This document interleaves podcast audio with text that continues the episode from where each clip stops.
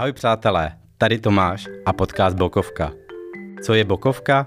To jsou příběhy lidí, jejichž Bokovka se stala tím, co je živí, nebo jsou na zajímavé cestě dostat se tam. Dnes mám jako hosta Matěje Dvořáka. Matěj je majitel waflárny, kde pečou, prodávají wafle ve tvaru pindíka nebo pipiny, nebo lidikaterie. S Matějem se známe právě díky podstatě jeho podnikání. Oba prodáváme lidské genitálie. Matěj na klacku a já na papíře. Ahoj Matěj, moc děkuji za to, že jsi dorazil. Můžu tě požádat o krátké představení? Ahoj, já jsem Matěj, jak jsi již řekl, Matěj Dvořák celým jménem a prodávám wafle ve tvaru genitálí, takže jak říkáme u nás na krámě, dáte si péro nebo piču. je mi 24 let a tohle podnikání mám velmi krátce. Než se pustíme do dikaterie, tak bych se rád dostal na úplný začátek. Jaký jsi byl dítě a jaké jsi měl koníčky? Jaký jsem byl dítě? No, a taková složitá otázka. Kdyby se zeptal mojí maminky, tak by samozřejmě řekla dokonalý. Ne, kecám. A byl jsem hodně hyperaktiv dítě. Naštěstí jsem byl vychováván tím stylem, že když se spálíš, tak za mnou nechoď. A bylo to to nejlepší, co se mi kdy mohlo stát. Od jak živa jsem byl vychováván ke slušnosti, hlavně mojí maminkou, babičkou a hlavně dědečkem, protože jsem hodně trávil čas i u prarodičů v Praze, mm-hmm. jelikož já jsem rodilej mladoboleslavák. A moje koníčky byly, jsou a asi vždycky budou všechno, co hučí, vrčí a transportuje lidi. Mm-hmm. Takže auta a všechno tomu podobné. A to bylo tak, že můj koníček. Pak k tomu přišly i letadla, ty mě zase lehce opouštějí, ale auta se vždycky držej a vždycky držet budou. Tak to, že se nevěnuješ autům, ale pindourům a vaginám, pipinám. Autům jsem se věnoval, letadlům taky, protože jsem eh, letecký mechanik eh, s maturitou, prostě taková eh, škola kousek za Prahou kde jsem se pak vlastně po škole věnoval letadlům, přesně jako v metrologii, v GE Aviation a jsem prostě byl profesionální měřič, asi to tak můžu říct. Mm-hmm. A potom jsem utek eh, do Škodovky, kde jsem dělal eh, na vývoji a byl jsem legislativní specialista ve zkratce takový ten zlej jazyk, co říká, co, co si můžeme dovolit a co nesmíme podle legislativy platné takže jsem nebyl dvakrát oblíbený. To jsme možná zašli dál, než jsem chtěl, ale já bych se rád vrátil k tomu mému dětství. Měl jsi už jako malý sklony k podnikání, třeba stánek s limonádou nebo prodej věcí z AliExpressu? Uh, jo, byl jsem vodak živá šmelař. uh, jako první ve třídě jsem měl kreditní kartu, jako první jsem objevil wish.com a AliExpress, takže jsem byl takový ten kluk, když někdo něco chtěl objednat uh, z Ameriky, z Číny, tohle z toho přišel za mnou. Já jsem si samozřejmě dal zdravou přirážku, většinou tak jako 50 až 100 mm-hmm. no, teď omlouvám se všem přátelům, který jsem trošku oškubal, byl jsem, byl jsem uh, lehce vexláček. Takže od jak živá jsem chtěl podnikat a mm-hmm. vydělávat peníze, protože moje největší můra vždycky uh, byla dělat 9 to 5 pro někoho a ne pro sebe. Rozumím. Podniká i některý svých rodičů? Jak se to vezme? Můj taťka vlastnil rádio, takže podnikal, mm-hmm. teď už uh, je tam zaměstnanec. Moje maminka ne, ale mamky manžel je od jak živa uh, řemeslník, velmi, velmi šikovnej, takže největší i mentor v tom podnikání je pro mě mamky manžel Zdeněk, který mu za všechno děkuju, protože je to, je to ohromná podpora, jelikož mm-hmm. naše rodina nejsou vlastně až na Zdeňka momentálně všichni jsou zaměstnanci. Tak to je hezký, že máš od něj takovou podporu a takový mentorství. Jo, určitě. To je, je to, je to něco, co jsem nikdy u nikoho vlastně neměl, protože jsem ani v mém okolí nikoho moc takového neznal. Ty si to tak nějak naznačil, že nechtěl si být zaměstnaný 9 to 5, a to byl teda největší motivace, proč podnikat, nebo si to měl viděl i něco jiného? Viděl jsem v tom svobodu, samozřejmě uh, takové ty bláhové ideje, nebudu dělat 9 to 5, takže teď ve finále pracuji 24-7. tak to bohužel pak jako s podnikáním je, ale je to taková, pro mě je to strašná, strašná volnost, i když je to velmi svazující a celý život se tomu podřídí, tak je to, tak je to volnost pro mě, protože ve staré práci jsem měl stres, nosil jsem si ji domů a když jsem ji řešil vlastně 24-7, furt jsem za to dostal stejně. Mm-hmm. A tady konečně můžu říct, že Teď jsem oceněn tolik, kolik tomu dávám. Když do toho nebudu dávat to, co do toho dávám, tak eh, to podnikání nebude samozřejmě tak dobrý či profitující. Samozřejmě není to jenom mě, má to více do faktorů, ale když tomu člověk nedává 100%, tak nevydělá 100%. Mm-hmm. Rozumím. Ty už si to zmínil, že jsi pracoval ve Škodovce a že jsi tam měl teplý místečko. Jaký to bylo? Bylo to dobrý a zároveň strašný, ale nechci, to, nechci, aby to vyznělo, že pomlouvám. Bylo to strašný, co se týče náplně práce. A všichni víme, k čemu jsou právníci, protože analyzují texty a rozumějí textům, který běžný člověk nerozumí. A to jsem vlastně byl já, ale já vždycky říkal jenom to špatný. Až vlastně na dvě výjimky, co si pamatuju, jsem vždycky říkal špatný zprávy. Vždycky jsem chtěl být jako doktor Robert Farnsworth a vždycky přijít ke kulatému stolu a říct dobré zprávy ve spolek, ale to se mi nikdy nepodařilo. A v tom to vlastně bylo špatný, že to, co jsem dělal, bylo velmi prospěšný, protože to bylo důležitý.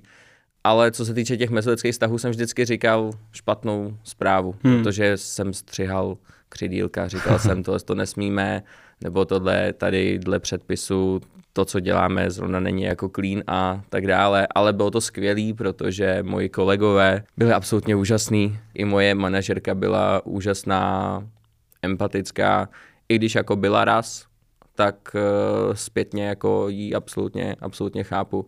Mm-hmm. Dřív jsem to nechápal, protože jsem ještě nevěděl, co to je mít zaměstnance, ale teď už má vlastně zaměstnanců, brigádníků více, než nás bylo vlastně v týmu. Takže ji absolutně chápu. A bylo to i skvělé v tom, že jsme byli jako i mezinárodní kolektiv, že tam se mnou udělali samozřejmě ku podivu Češi, kdo by to byl čekal, ale v kanceláři jsem seděl s mým velmi, velmi dobrým kamarádem Jenem, který byl ze Skocka a ještě pak vlastně ke konci mýho působení tam nastoupil jako moje náhrada Američan Harrison a to, do teď to jsou jako velmi, velmi dobří přátelé. Takže v tom to bylo, v tom to bylo úžasné, mm-hmm. že ten kolektiv je v korporátu málo kdy tak dobrý, ale tady byl výborný. Tak to je super. To je fajn vždycky tam najít ty přátelé. Já když mám teda podcast Bokovka, kdy mluvím s hosty, kteří mají nějakou zajímavou bokovku, anebo ta jejich bokovka přerostla vlastně to v hlavní zaměstnání, tak ty máš trošku změnu. Ty si opustil korporát a hned si skočil do podnikání. Ty jsi tam neměl žádný mezičas. Nebyl ten mezičas, kdy jsem už full time podnikal, protože vlastně ve Škodovce jsem skončil 31.12. a Ledikaterie se rozjela 31.12. Bylo to takový jako bokovkový, tak se omlouvám mojí vedoucí, ale bral jsem si home office a ve finále jsem pracoval na krámě, takže pardon, nebyl jsem zrovna produktivní ke konci mého působení. Bylo to hop nebo trop, dával jsem výpověď, mm-hmm. a vlastně tříměsíční jsem měl a když jsem jí dával, tak jsem ještě neměl ani prostor. Takže to bylo buď a nebo a muselo to vít, jinak bych já nevyšel a přišel bych absolutně o všechno, co jsem kdy měl. Ty jsi zmínil, že jsi jako dítě šmelařil z AliExpressu. Měl jsi nějaké jiné podnikání i před Dikaterí? Ne, uh, nějaký, nebo nevím, jestli se tomu dá říct, uh, podnikání, ale prostě vždycky to byl jenom takovejhle šmelíček, uh, nebo to bylo párkrát, ale fakt jenom párkrát koupil jsem auto a prodal dráž během chvilky, hlavně bez přepisu, protože pak to není poznat. Mm-hmm. jako bez přepisu bývalého majitele, vždycky jsem je přepsal, akorát tam nikdy nefigurovalo moje jméno, ale to bylo fakt jako jako hodně velká bokovka, ale jinak to vždycky byl AliExpress, Wish a ještě učebnice, ale jo. to bylo jenom na střední. Tak já už bych se dostal k dikatery pořádně. Kde jsi vzal nápad na otevření takovýhle waflárny? Uh, když jsem cestoval s přítelkyní, tak uh, ona, ona to našla, uh, tak jsme se tam byli kouknout a vyzkoušeli jsme to. Nebudu říkat ani, ani kde, já jsem to vyzkoušel a nebylo to zrovna chuťově dvakrát jako ideální, bylo vidět, že je to fakt jako fast food, když to řeknu hodně otevřeně, třeba eh, lidi, co znají moje wafle, tak jako vědí asi, jak vypadají. Mm-hmm. A i v té pobočce, kde jsem to viděl, tak tam třeba ani nebyly správně nakynutý uh, varlata. a že to nevypadalo ani dvakrát hezky a chuť to bylo, když to bylo bez té čokolády, tak to prostě byla hmota. Hmm. A, že to bylo z nějaký směsi. Ano, ano, nejspíše, nevím, odhaduju, že ano. A vždycky jsem měl rád uh, vaření, strašně mě baví vařit a přítelkyně umí zase skvěle péct, tak jsme si to jako říkali, jak by to mohlo být lepší. No, tak jsme si řekli, jak by to mohlo být lepší. A máte to lepší? Já doufám, že jo. Většinou lidi za náma chodějí, mm-hmm. že jsme lepší než uh, nejmenovaný řetězec Wafláren v Česku a že jsme mnohem levnější a ve finále naše wafle, jsem si to dokonce i porovnával a je i větší. Akorát je ve tvaru, v jakým je. Hmm. Tak to hold prostě je. Ale to je jako celý, celý gro a nebylo to vlastně, že jsme si řekli, že to založíme, bylo tam mnoho věcí okolo hledání prostoru, ale to nejdůležitější, ty chytré hlavy, co to začaly, mm-hmm. si to trademarknuli. A ten trademark, nabití toho trademarku stojí nemalou částku a takže vlastně první, co, co začalo, je se s nima domlouvat s tou firmou, který to patří o nabití trademarku a když jsme vlastně zjistili, že se s nima jako domluvíme, protože Česko je pro ně malá zemička, tak eh, teprve potom jsme začali uh, veškerý schánění, zařizování a tak dále. Mm-hmm. Ale vlastně první, co tomu předcházelo, byly dlouhý týdny, měsíce obchodního vyjednávání, mm-hmm. protože jsme si řekli, to prostě chceme, protože sex eh, a věci, věci okolo, jak ty sám víš, je to, je to prostě zábavný. Mm-hmm. Ne, nejen ten akt, ale bavíme se o tom podnikání okolo. Je to zábava to řešit a pro mě je taková jako ještě větší zábava, když se vás někdo zeptá, co děláte, tak jim to vysvětlit. jo, no. Já to znám. ale sám teda jako víš, jaký, jaký to je a proto jsme si s přítelkyní řekli, to bychom chtěli. Jak jsi hledal prostory? Já jsem četl článek o tobě, že vlastně ten realitní trh v Praze byl šílený. Jak to probíhalo? Hledání prostorů bylo asi jako když hledáš byt. Mm-hmm. Nabídka je dlouhá, takže projíždíš S-reality, bez realitky, facebookové skupiny, všechno.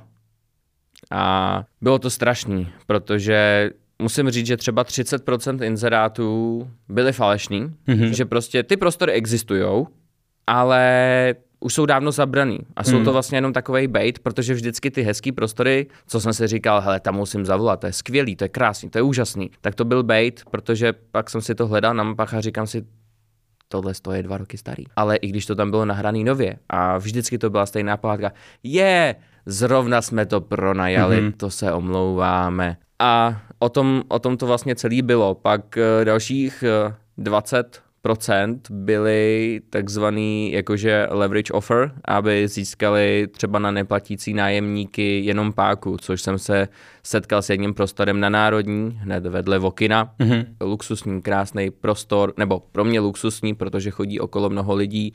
Teď zpětně se na to koukám, nebyl luxusní. čím, čím víc nad tím přemýšlím, tak se říkám, to je vlastně dobře, Dodge the Bullet. Tak eh, to bylo že my jsme řekli OK, bereme všechno, kde mám podepsat. Oni řekli OK, připravíme smlouvy, všechno. A pak nám asi za dva dny zavolal ten realiták, nebo on to byl spíše jako správce majetku, mm-hmm. tak nám zavolal, že se omlouvá, ale prostor není k dispozici. Mm. Ale jelikož eh, ten prostor nabízel více do realitáků, tak eh, já si vždycky jako obvolávám více do lidí. A ten jeden realiták se prořek a řekl, já se omlouvám, tohle to bylo od jak živa jako páka na neplatícího hmm. nájemníka a s, s pohruškou, že vy byste to vzali, nájemník zaplatil, protože neplatil několik měsíců.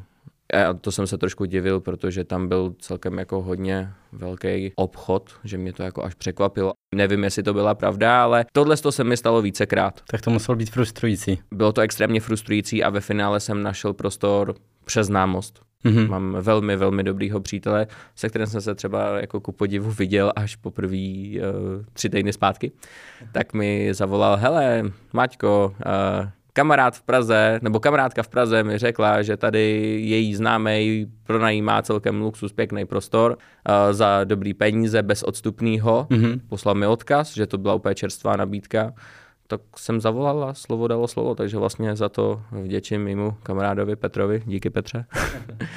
a ten prostor teď máme. Um, mm-hmm. Je hezký, ale má své mouchy taky a proto teď eh, můžu s klidem na duši říct, že bude novej a lepší. Jo. Už máte vybrané místo?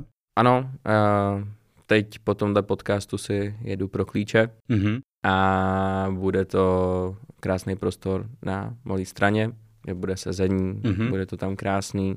Už se na to strašně těším, ale víc asi už nechci říkat, na našich sociálních mm-hmm. sítích sneak peeky budeme dávat, mm-hmm. aby to bylo krásný překvápko. Tak se těším. Víš už, kdy bude otevření nového prostoru? Doufám, že co nejdřív otevřeš dřív, než já vydám tenhle podcast? Ne, určitě ne. Uh, předpokládám, že ty vydáš náš podcast asi pár dnů po tom natáčení, ale u mě to jsou ještě řády týdnů, měsíců. Můj osobní odhad je dva měsíce a to se modlím a to úplně... By bylo super, kdyby to bylo na léto. Ano, ano, bylo by to úplně superový na, na sezónu. Uvidíme, protože je to daleká budoucnost pro mě když se kouknu, co se stalo za poslední čtyři měsíce, tak když vidím, že ještě další dva měsíce to bude, tak se říká člověk, Bůh ví, co se může stát. Hmm. To držím moc palce. Ty jsi zmiňoval, že jste si to otevírali s přítelkyní, tak kde jsi vzal prostředky? Jestli jste měli vlastní financování nebo banka? Vlastní. Bylo to celoživotní úspory a jo, teda částečně banka samozřejmě, protože Samozřejmě jsem to měl spočítaný, ale jak by řekl klasik, holy shit, I'm bad at math. Takže to nakonec bylo trošku víc a tam už musela pomoct banka, ale ve finále to bylo fakt celoživotní úspory. Celý život jsem si šetřil a šmelil a investoval a tak dále, takže tohle to bylo takový sklízení ovoce mé Rozumím. celoživotní práce, že vlastně od 18, co jsem mohl, tak hned jsem dělal jako jinačí věci. Měl jsi tam nějaký polštář, kdyby náhodou první, druhý měsíc nevyšel, nebo jsi šel all in? Já jsem byl strašný ovát a šel jsem all in. Když se otevírala dikaterie, tak jsem na účtě měl 13 tisíc. Bylo to hop nebo trop, byl to sen a taky to byla nerozvážnost. Hmm. Co si budem? Když to je jenom jako vlastně pět měsíců, tak si říkám, pane bože, přemýšlel si Matěj? Ale naštěstí, naštěstí to vyšlo, protože jsem doufal, že když to budeme dělat poctivě a bude to znít jako kliše, ale doopravdy s láskou, takže to dopadne. A naštěstí dopadlo a viděli jsme na první měsíc náklady, což mm-hmm. je u čerstvého podnikání celkem úspěch, to když, to, když to pokrývá náklady. A já můžu s potěšením na duši říct, že nám to naštěstí ty náklady pokrylo a pak už to začíná být čím dál lepší. Furt žádná hitparáda, ale, ale už je tam ta cesta, že jak mm-hmm. se mhm. říká, že 50% podniků do jednoho roku, roku zkrachuje, selže. Hmm. Možná ještě víc. No, nebo možná 50%. ještě víc, tak eh, to nejspíš vypadá, že my to nebudem a díky všem spoluprácím a taky tomu, že fakt všechno, co máme navíc, tak do toho vložíme, tak si myslím, že jsme na dobré cestě udělat z toho nejen hezký, ale i úspěšný podnik. To je super, moc držím palce. Děkuji, děkuji. Já jsem tady vlastně předchozí díly měl většinu e-commerce nějakých věcí, měl jsem tady e-shop a erotický předplatný, ale fyzický obchod by mě zajímalo třeba, jestli bylo těžké získat povolení k prodeji potravin a výrobě a jak to funguje. Bylo to velmi složitý, neměl jsem zkušenosti s podnikáním, a většinu těch, těch věcí jsem prostě musel zařídit uh, dle soukromého pocitu. Takže bylo to velmi, velmi složitý. Některé problémy od otevření se vlastně dotahovávají ještě, ještě dodnes, protože všichni víme, jak funguje státní zpráva, mm-hmm. hygiena a tak dále. Uh, to, že dodnes nemám například v podnikatelském systému v tom ARSu, nemám, uh, nemám jako například Ditch, který už mám jako strašně dlouho, mm-hmm. tak uh, asi si dokáže představit, jak je to komplikovaný. Mm. Velmi. Velmi a je to strašně těžký a vlastně pro mě jsou největší starosti jenom s úřadama, s papírama, s hygienou a tak dále. I když všechno jedeme čistě, tak vždycky, vždycky se něco najde, nějaká hmm. prkotinka a za to vás popotahujou tak dlouho. Nemluvím ani o puritánech, eh, se kterými ještě řeším podání, vysvětlení a tak, že jsem byl nahlášen za veřejné pohoršování. Opravdu? A, ano, opravdu, to bylo už 17. ledna, 18 mm-hmm. dní po otevření, už eh, tam byla dokonce i policie, jsme tam byli jako uh, nevím, jak to říct, vyslýchání, ale bylo, byli jsme spíše jako, byly nám kladeny otázky a bylo to všechno dokumentováno a doteď se to se mnou, se mnou táhne. Hmm. A musím to jako řešit kvůli tomu, že vevnitř máme neon hmm. penisu hmm. Aha. a může být vidět z ulice mm-hmm. a toho někoho to pohoršuje ve finále ono to dopadne tak, že je to moje osvětlení na mým prostoru, na mým pozemku. Nikdo ti nemá ve finále koukat do oken, nikoho tím neomezuju, takže ano, dopadne to tak, že to bude zmetený ze stolu, ale je okolo toho strašně moc věcí. Nebo hmm. taky, že jsem při mým jako nejlepším vědomí a svědomí jsem dal na účtenku uh, jako hlavičku dikatéria, Mm-hmm. Pak přišel finančák a řekl, ne, tam musí být napsáno Matěj Dvořák, jelikož to mám na IČO stále, není, mm-hmm. není to firma. Tak eh, za to jsem taky dostal vlastně pokutu. Hmm. Kvůli tomu, že tam nebylo napsáno Matěj Dvořák, ale dikatéria. Ne, že by mi dali varování, prosím vás, pane, opravte si to. Já to v dotykačce v kase se to dá opravit během 30 vteřin. Jasný. Ale oni řekli, ne, ne, ne. A musel jsem vzít účtenku fyzicky, nebo vlastně vyfotit, ale já jsem i vzal nějakou vyhozenou účtenku donést, říct, prosím, tady máte pánové, koukněte se. Mm-hmm. A oni řekli, OK, tak dostanete stejně pokutu, protože vám ji musíme dát. Naštěstí ta pokuta nebyla likvidační, nic okolo, ale už jenom jako ten smysl jo, jo. a to zbytečný, zbytečný věci okolo. Mm tak to mě mrzí. To jsou takové věci, že které si řekne, že děláš v dobrý víře, nebo prostě na podporu toho brandu, že tam dáš dikaterie. Ano, ale hlavně jako víme, jak funguje asi některé podnikání na Praze 1. Přijímám karty od jakýkoliv výše, u mě si člověk může koupit ty krabičku za 8 korun, tak může platit kartou a já proti tomu neřeknu ani ťuk, takže jako všechno se snažím dělat hezky, mm-hmm. čistě, ale stejně dostanu přes uši, nebo prostě mě hmm. ještě plesknou, i když něco dělám jako v nejlepší víře, takže je to velmi složitý, ale když to porovnám s mým předchozím zaměstnáním, není to žádný stres. Já nevím, kdo to říkal, někdo říkal, že když podnikáš, tak vlastně řešíš jenom průsery. Je to tak. je to tak a když nejsem v dikatérii, tak řeším průsery a když v ní jsem a můžu prodávat, tak ani nevíš, jak jsem šťastný. Protože v tu chvíli, když prodáváš, tak je to je všechno úplně bokem. Hmm. A jenom když fakt něco hoří, tak prostě řeknu vždycky kolegyni, zvládneš to chvilku sama, musím řešit nějaké věci. Hmm. A sednu si do chodbičky k tabletu a už tam datluju e-maily a různé věci okolo. Ty jsi zmínil, že už nejseš v dikaterii sám. Kolik máš teď zaměstnanců? Zaměstnanců je teď momentálně sedm. Zaměstnanců a brigádníků, přesně okay. řečeno, mm-hmm. protože zaměstnanci jsou vlastně na, jako ty, co tam jsou full time, jsou dva. Moje přítelkyně Martina, která má na starosti kuchyň a pak ještě vepředu nejdokonalejší prodejce na světě Anička, která je částečně i vlastně moje rodina, takže těch zaměstnanců je sedm a jeden je lepší než druhý a všichni tam fungujeme jako familie a z toho mám strašnou radost. To je hezký, že říkáš, že Anička je nejlepší prodejce, ale já, když jsem byl u tebe v Digaterii, tak si pro mě byl ten nejlepší prodejce ty, protože jsi tam vyloženě prodával a byl si tak příjemný a na ty zákazníky tak jako suprovej, že jsem si říkal, to je prostě vidět, že ti to patří a je to úplně super. Nemůžu říkat, že jsem nejlepší přeci. To nemůžeš, ale je super, že si to hodil na někoho jiného. ale i když teď si řekl, hodil na někoho jiného, tak stále tam, stále tam prodávám mm-hmm. a když můžu, nemusím nic zařizovat mimo, tak prodávám a jsem tam strašně rád a i když vlastně v budoucnu, plácnu například za rok, to už bude jako velká, velká pobočka s několika, s několika dalšíma pobočkama, tak furt si budu přát prodávat, protože mm-hmm. je to strašná sranda a interakce s lidma, který vyvedeš ze své komfortní zóny, mm-hmm. ale lehce vulgárně, ale zároveň vlastně ne. Mm-hmm. Je to jedno z nejlepších eh, povolání vlastně, co jsem kdy dělal. Fakt to musím říct, je to, je to strašná zábava to prodávat. Škoda, že Matěje nevidíte, ten jsou to tak culí. je vidět, že to myslí vážně.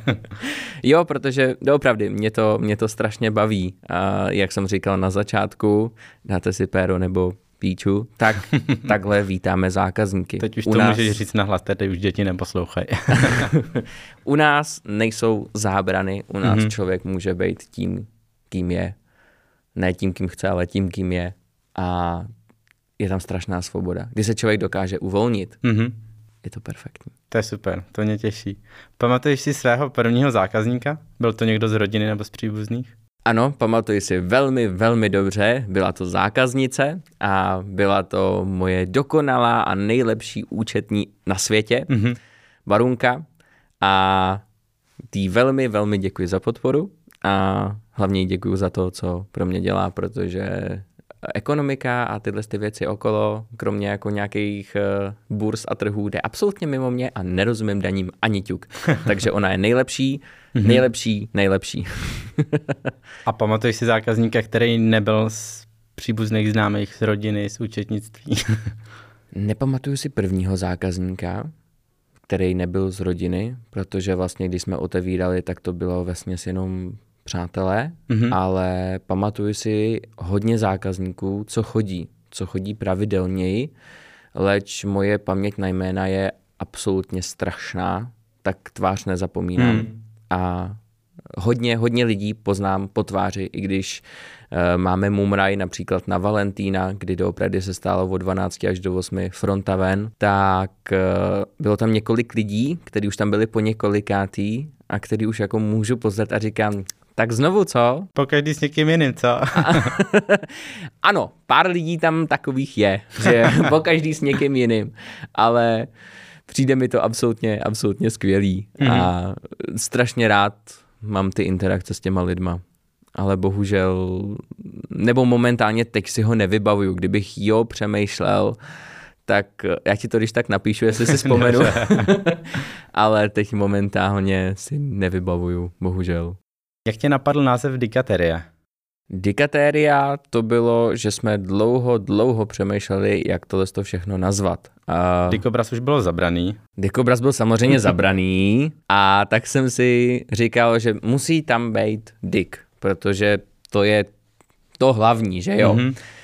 A přemýšleli jsme a to bylo, já jsem jel z, ze Štrosmajerova náměstí, jsem jel tramvají domů na Hračanskou a koukám se z okýnka a jenom vidím La Formageria, že jsem si tam potřeboval zajít uh, pro nějaký věci nakoupit.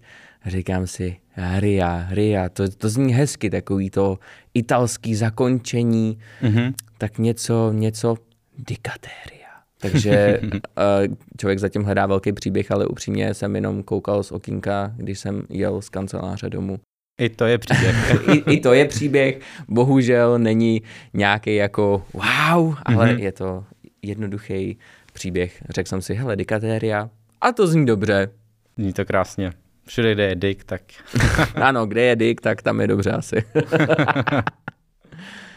Když už mluvíme o těch dikách, tak uh, název dikateria je samozřejmě hezký, je to vlastní, ale jak jsem ti říkal, že to podnikání je plný průserů, trablů mm-hmm. a tak dále, tak uh, jsem dospěl k tomu, že jsem podepsal, uh, nebo ne, podep, no, podepsal jsem trademarkovou smlouvu už, už dávno, ale budu přebírat i název Mr. Mm-hmm. Dick, což už je řetězec, co funguje. Bude to, všechno bude úplně stejný, jenom změníme název, aby jsme měli silnější jméno, mm-hmm. nejen k tomu, že na Instagramu dostáváme opakovaně shadowban a lidi mm-hmm. nás nemůžou najít, to, že jsme měli lokalitu na Instagramu a ta byla odstraněna kvůli tomu, že se to jmenovalo Dikateria, mm-hmm. tak jsme ze strategických důvodů se rozhodli vzít jméno Mr. Dick, Mm-hmm. Takže jsme se domluvili s tím hlavním řetězcem těle z těch pindíkáren po světě a je to i kvůli tomu, že například máme nejspíš kvůli tomu pohoršování, z toho bude ještě další tahání a nevím, kdy nám někdo může poslat žalobu. Mm-hmm. Může to být dokonce i město Praha, co já vím. Bude vždycky lepší, když eh, nás na to bude víc takže bude rebranding kompletní na Mr. Dick a zároveň s tím bude i lehká expanze, že budeme vstupovat na Volt, že mm-hmm. už mhm. lidi nebudou muset vždycky jen k nám do krámu, ale už si to jako Mr. Dick můžou objednat. Mm-hmm. Zákazníci se nemusí bát vůbec ničeho, bude to furt stejný. Stejný personál, stejný já, stejný, stejný těsto, nic se nezmění. Ani ťuk, ani čokoláda, ani, ani prd. Jenom název a silnější jméno a bohužel mm-hmm. uh, leč mě to mrzí, tak i ten, i ten právní tým musí být silnější, protože hodně, hodně lidí mi háže klacky pod nohy. Mm. Takže to je taková obrana, ale zároveň i velký, ohromný rozvoj.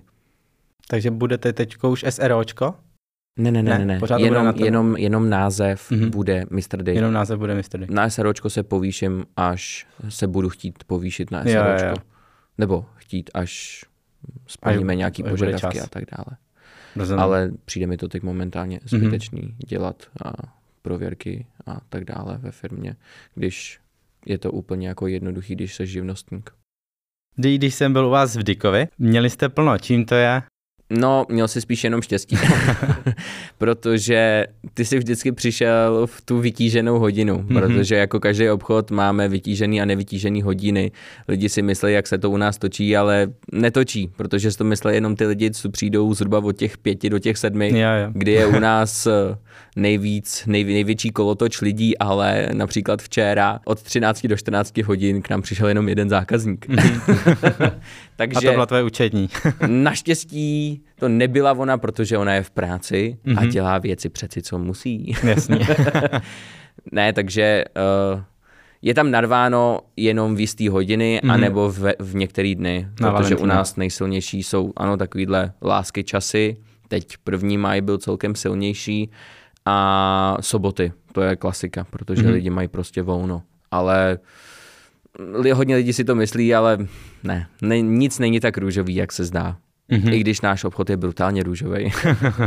Platíte si nějakou reklamu? Ano, platíme si reklamu. Uh, na Instagramu, tak jsme si například poslední reklamu, co jsme si zaplatili, tak bylo vlastně od Instagramu jenom sdílení uh, jahodových pondělí, že každý mm-hmm. pondělí máme čerstvé jahody a tak to je placená reklama, ale jinak, eh, když nepočítám teda partnerství nebo bartry, tak si neplatíme reklamu, protože naše reklama je ten produkt. Jasný. Ten produkt, který lidem chutná a když se do toho zakousnou, tak to křupne, pak to je, to je ta krusta, pak cítí to měkký těsto a do toho tu výbornou čokoládu. Mm-hmm. Tak to je ta reklama, že ten člověk říká, pane bože, to je dobrý. A ano, je to dobrý, protože nemůžeš prodávat špatné věci nebo něco, za čem si stoprocentně nestojíš. Nevím, jak některé podniky stále můžou jako existovat, když jako ochutnám jejich věci a říkám si, tohle myslíte, že je dobrý, jo? Aha, tak, mm-hmm. tak jo, no. Takže naše reklama je virální reklama. Ty... Já to vidím na tom Instagramu, kdy vás pořád někdo sdílí, ano. ať už jsou to malý jména, velký jména, tak všechno se to přidá a Přiznám se trošku závidím, že váš Instagram roste rychlejší jak můj. ano, roste, ale tak... roste krásně, ale není to s tím, že bychom si jako platili nějak velkou mm-hmm. reklamu, spíš to je jako o některých oznámeních ta placená reklama. A sem tam ta spolupráce samozřejmě. Jasně. Ale ne všichni influenceři, co k nám přijdou, tak samozřejmě jako nějaká spolupráce lidi k nám chodí, protože slyšeli, je to tam dobrý mm-hmm. a mhm. sakra vtipný. Mm-hmm. Jo, jo. Vím, že jste měli reklamu nebo spíš soutěž v rádiu.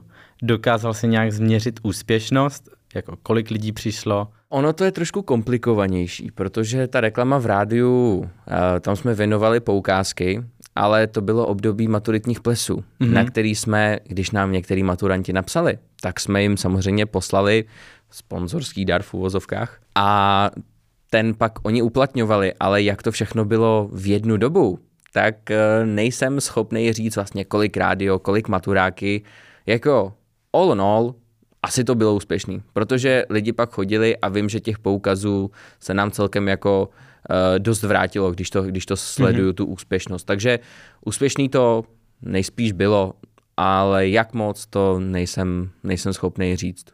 Ono se to možná časem ukáže a nasčítá, protože vlastně je to ten marketingový koláč, že jo, a však nějak to do sebe zapadá, ať už influencer marketing, nebo reklama na Instagramu, nebo rádio, nebo maturanti.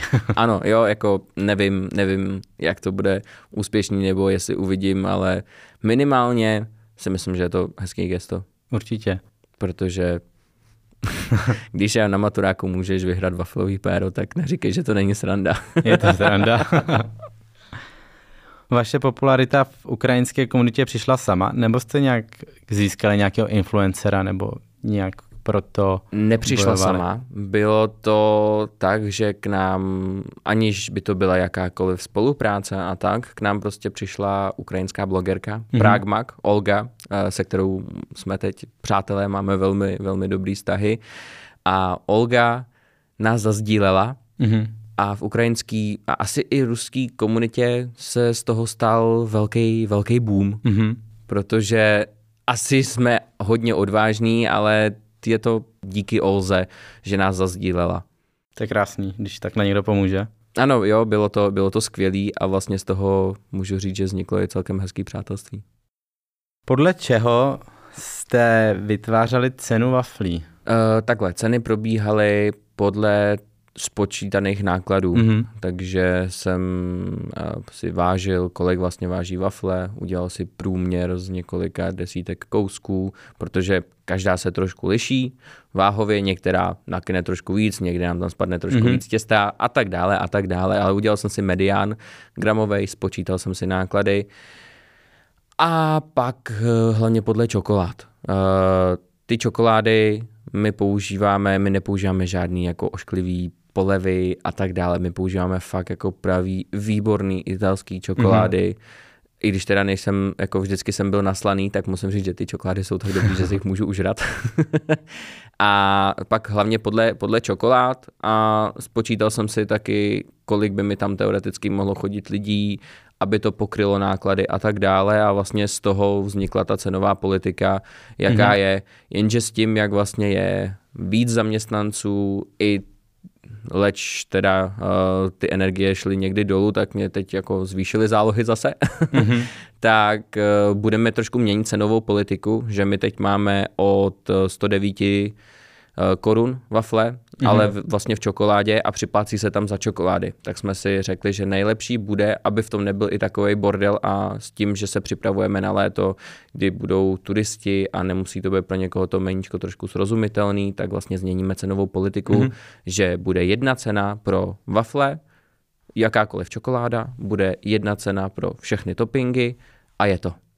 Takže to vlastně Rozumím. trošku zjednodušíme ale počítali jsme to a vlastně ty výdělky budou tak nějak jako zhruba stejný, ale bude to srozumitelnější. Jo. Takže ceny se nastavily čistě podle podle počítání nákladů, plus ještě ze Škodovky jsem měl trošku zkušenosti s nějakou cost efektivitou, mm-hmm. protože hodně toho za mnou často chodilo, co se týče cost efektivity, takže trošku některé korporátní věci jsem si přenesl i sem a jsou to neskutečně užitečné věci.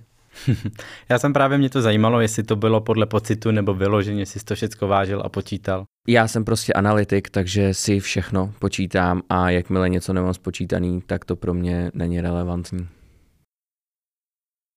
Já vím, že podporujete ostatní tvůrce nebo umělce s erotickou tématikou. Například já mám u vás omalovánky s pindurama, kamasutru i s vulvama vagínama. Co dalšího u vás můžou zákazníci koupit? Zákazníci u nás můžou koupit kromě tvých překrásných a úžasných a nejlepších Děkuji. omalovánek, tak u nás můžou koupit ještě plišáky, pindíků. Dříve mohli u nás kupovat ještě teda háčkovaný pindíky a skleničky, pokreslený mm-hmm. vždycky pindíkama nebo pipinkama a tak. Bohužel ta spolupráce byla ze strany dodavatele ukončena, jelikož mm-hmm. jsme měli až moc velký odběr tak to bylo ukončeno. Tudíž, jestli to někdo poslouchá a dělá háčkovaný pindíky, prosím, napište, uh, máme více než zájem. Ale teď momentálně se u nás prodávají jenom ty naši plišáci mm-hmm. a tvoje omalovánky. Uh, jsem jako otevřený jakýmkoliv nabídkám, když mm-hmm. se to tam hodí. Jo, musí se to tam prostě, musí to být prostě, prostě hodit. Musí to být erotický, ale není to jako to jediný, mm-hmm. co to musí. Musí to být erotický, ale, ale zároveň ne vulgární, ale trošku na úrovni ten plišák, to je něco rostomilýho. Jo, tvoje omalovánky, to je prostě absolutně geniální, nebo mm-hmm. v tvém případě genitální. A, Děkuju. A tak se to tam jako musí hodit. Máme tam úžasné obrazy od umělkyně Natálie Hudecové, které jsou krásný moderní obrazy, ve kterých jsou zakomponované trošku ty genitálie, ale mm-hmm. je to růžový, takže to tam máme, protože se to tam hodí. všechno je asi o domluvě. Jaké máš další plány s mistrem Dickem? Další plány s mistrem Dickem? No, to je trošku složitá otázka. Eh, s mistrem Dickem v Praze mám v plánu udělat tu pobočku novou, krásnou, designovou a chci se s tou pobočkou umístit na mapu designových uh, provozoven v Praze. Chci, aby to bylo známý nejen tou chutí, ale i tím, jak to tam vypadá. Zpracuju hmm. s absolutně výborným designérem, který chce teda zůstat zatím v anonymitě. Chápu trošku. A tak uh, to jsou plány v Praze. Potom další plány jsou otevřít pobočku v Brně, mm-hmm. otevřít pobočku buď to Olomouc či Ostrava, to ještě uh, zvažuju, jelikož tam ty prostory jsou trošku komplikovanější sehnat a hlavně jsou to města, kde jsem byl jenom párkrát v životě. Nemám tam takový to know-how toho, jak to tam je, jak to tam funguje. Nikoho tam ani neznám a nemám vlastně ještě ani zajetou tu jednu pobočku v Praze. Ale jako plány s mistrem Dickem jsou, více do poboček a ať je jedna hezčí než druhá. Je Mr. Dick něco, v čem si vidíš i do budoucna, nebo si myslíš, že je to třeba pro tebe takový odražecí můstek v tom podnikání? Eh, co se týče podnikání komplexně, tak je to pro mě odrážecí můstek, protože vždycky jsem chtěl podnikat a vím, že budu podnikat. Mr. Dicka miluju jako podnikání a vím, že to bude prostě něco, co budu milovat na dosmrti, z očividných, z očividných samozřejmě důvodů, že ano ale mám další podnikatelské plány mm-hmm. do mhm. mýho života, protože uh, jedna uh, značka uh, má svoje uh, moto Never settle. Mm-hmm. A to jsem já. Nikdy se nespokojí. Nikdy.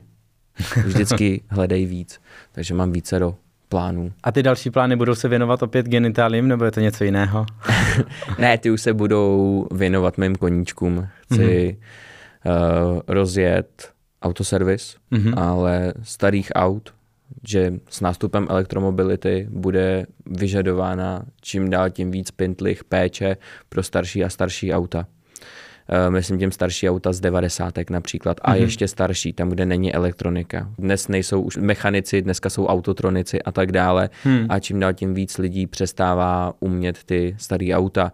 A to je něco, v čem si myslím, že je díra na trhu, či bude díra na trhu, a něco, co bych chtěl rozjet. Prostě servis pro starý auta, jako je například uh, už momentálně Engine Prague, který se jako zaobývá renovací, ale luxusnějších vozidel, mm-hmm. tak mhm. já myslím jako i ty jedn, na ty jednodušší, na ty obyčejné vozidla, tak to je jako jeden z těch plánů. Další plán je, uh, odmala jsem chtěl být, ale úplně odmala jsem chtěl být vždycky developer. Mm-hmm. Miluju domy, miluju architekturu a chtěl jsem si vždycky postavit činžák. Či ho zrekonstruovat, mm-hmm. jelikož uh, miluju starou Prahu a starou architekturu, tak uh, to je jako další věc, mít, mít činžák nebo zrekonstruovat činžák. Je něco, co si před začátkem téhleté cesty nepředpokládal, anebo si představoval třeba jinak? Téměř všechno. Téměř všechno. Šel jsem do podnikání jak hudvínek do války. Všechno je úplně jinak, než jsem čekal. Mm-hmm. Ale člověk se musí jako adaptovat k tomu prostředí. A když si jako sedne a bude brečet, že to nejde, že je to těžký, no tak ten člověk to nikam nedosáhne, takže hod se musel jako zatnout zuby a jít, jít dál, no jinak to nejde, ale upřímně téměř všechno je hmm. jinak, než jsem čekal, že je. Od prvotního zařízení, prvotních nákladů, uh, jak bude těžký najít kvalitní zaměstnance, naštěstí já je mám, jsou absolutně dokonalí je to, je to strašně komplikovaný. Takže všechno je úplně jinak, než jsem čekal. Úplně hmm. všechno, ale... Nějaký zajímavý postřeh, zážitek z toho, co je jinak, co si čekal jinak, nebo něco fakt, co bys vypíchl? Něco, co bych vypíchl, je, že jsem se bál, že my všichni půjdou po krku. Mm-hmm. Myslím ostatní podniky gastronomický, protože vždycky se to tak říkalo, nebo minimálně v mojí rodině, jelikož je hodně lidí jako kuchařů, takže na, na Praze jedna je to gastromafie. A není to pravda, mm-hmm. jsou tam velmi milí lidi a nečekal jsem, že hodně lidí z hodně úspěšných podniků za mnou bude chodit, jen tak mě povzbudit, ptát se na to mm-hmm. a jen tak být jako podpora. Například uh, výborná indická restaurace na Petrském náměstí K2 Brothers, tak majitel té restaurace, jelikož bydlí v, hned, hned vedle Mr. Dicka, tak za mnou pravidelně chodí a stali se z nás úžasní přátelé. A uh, ještě jako to už nechám ty lidi v anonymitě, ale i z ostatních uh, velmi úspěšných podniků v centru Prahy, tak uh, za mnou chodí ty majitelé jen tak na pokec, mm-hmm. protože asi se jim to líbí, nebo to podporou, nebo chtějí něco vyčmuchat, já nevím. Ale čekal jsem, že to bude mnohem, mnohem těžší, že lidi budou zlí mm-hmm. a nejsou. Tak to je moc hezký, to mě těší. Naštěstí je to to pozitivní překvapení, mm. ale pak negativní je hygiena úřady. to jsem nikdy nečekal, mm. že hmm. bude až takovej problém. A to, je, to je to smutný, co mě překvapilo, že některý úředníci dokážou být hmm. tak brutálně a zbytečně zlí. Hmm. Bohužel, ale je to, to tak. mě mrzí. Tak aspoň, že máš podporu v těch ostatních podnikatelích okolo Naštěstí, tebe. ano. Co rodina? Podporuje tě, nebo jak ty se na to tváří? Uh, moje maminka byla od začátku úplná podpora. Mm-hmm. Říkala mi, ty bys nikdy nešel do ničeho, co nemáš spočítaný. Mm-hmm. Nikdy bys nešel do ničeho, kde by bylo, uh, kde by si nebyl stoprocentně jistý, že to vyjde. Takže tam mě podporovala. Taťka, taťka je cynik a trošku pesimista. Takže podporoval mě, ale velmi, ale vždycky mi dával takovýho toho červíka dozadu do hlavy a co když. Mm-hmm. Takže to bylo takový trošku jako reality check z jeho strany a mamky manžel Zdeněk, tak ten mi dával ty praktické rady. Yeah, yeah. A nebejt jeho rad, tak určitě nejsem tam, kde jsem.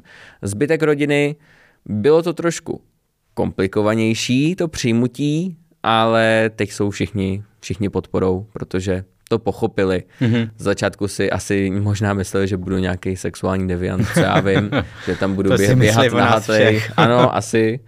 Ale nakonec eh, to pobrali a jsou velkou podporou a dokonce můj eh, strejda, který je výborný kuchař a vařil v mnoha vyhlášených restauracích, tak eh, bude ke mně nastupovat na hlavní pracovní poměr a bude to kuchař pindíků a pipinek.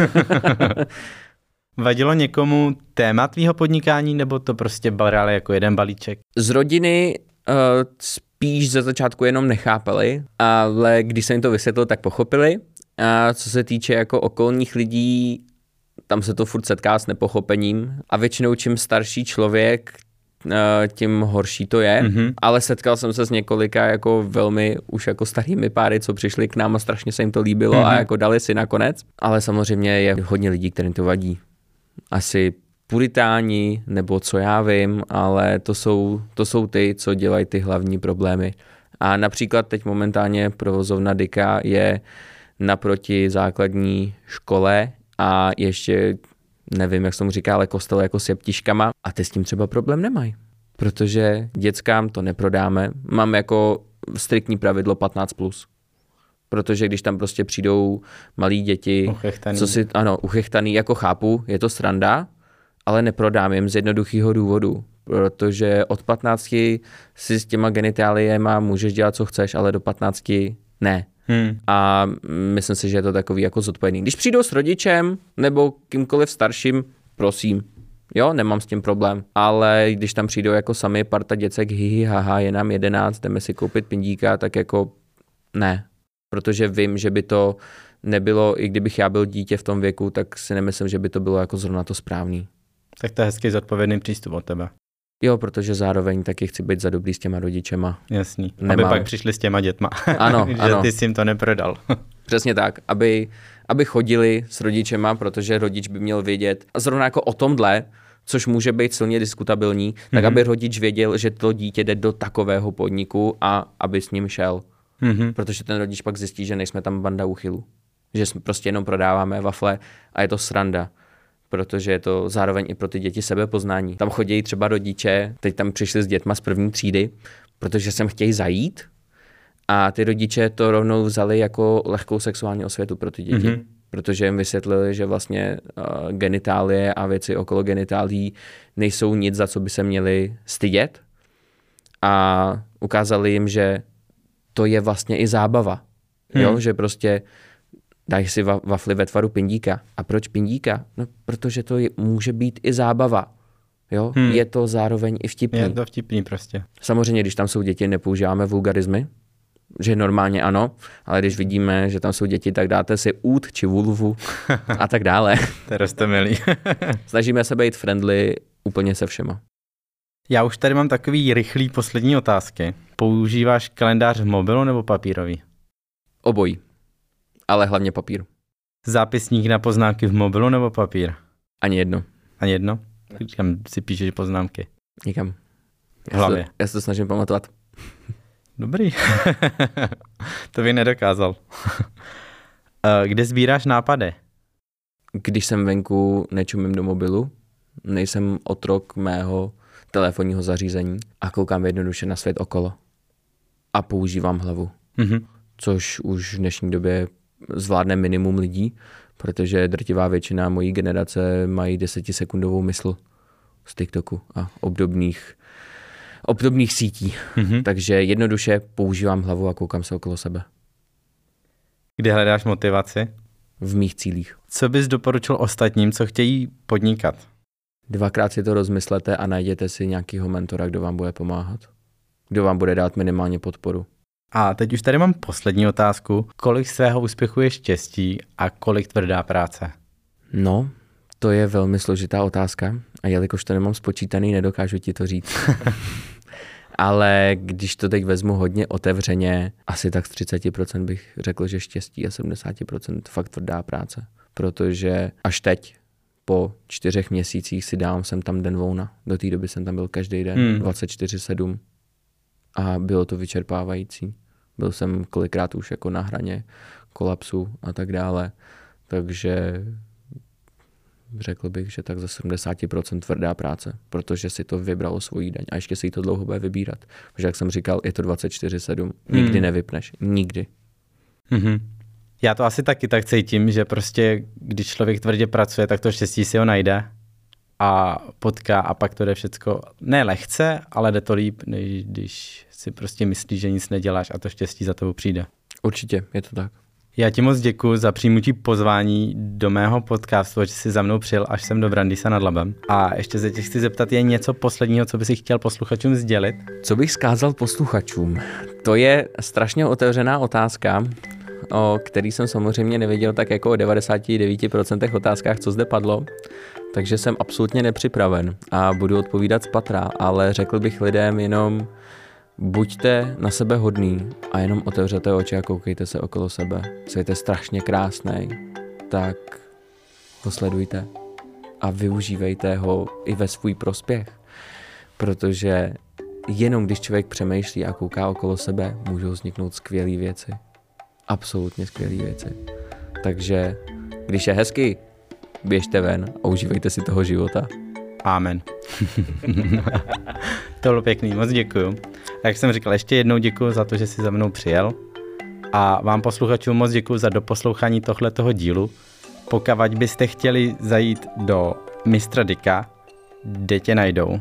Momentálně mě najdete v Pštrosově ulici a když budete sledovat Instagram, který má opět Shadowban, takže to tam musíte zadat celé jméno, tak eh, když to budete sledovat, tak tam uvidíte i další adresu, kde nás budete moct najít. A tak bych chtěl poděkovat všem posluchačům za to, že mě vydrželi poslouchat a budu velmi rád, když mě navštíví a velmi rád si s kýmkoliv, kdo toto poslouchá, ještě promluvím, protože věřím, že eh, je důležité si povídat o všem a kdyby někdo chtěl začít s podnikáním, velmi rád mu budu i tím mentorem.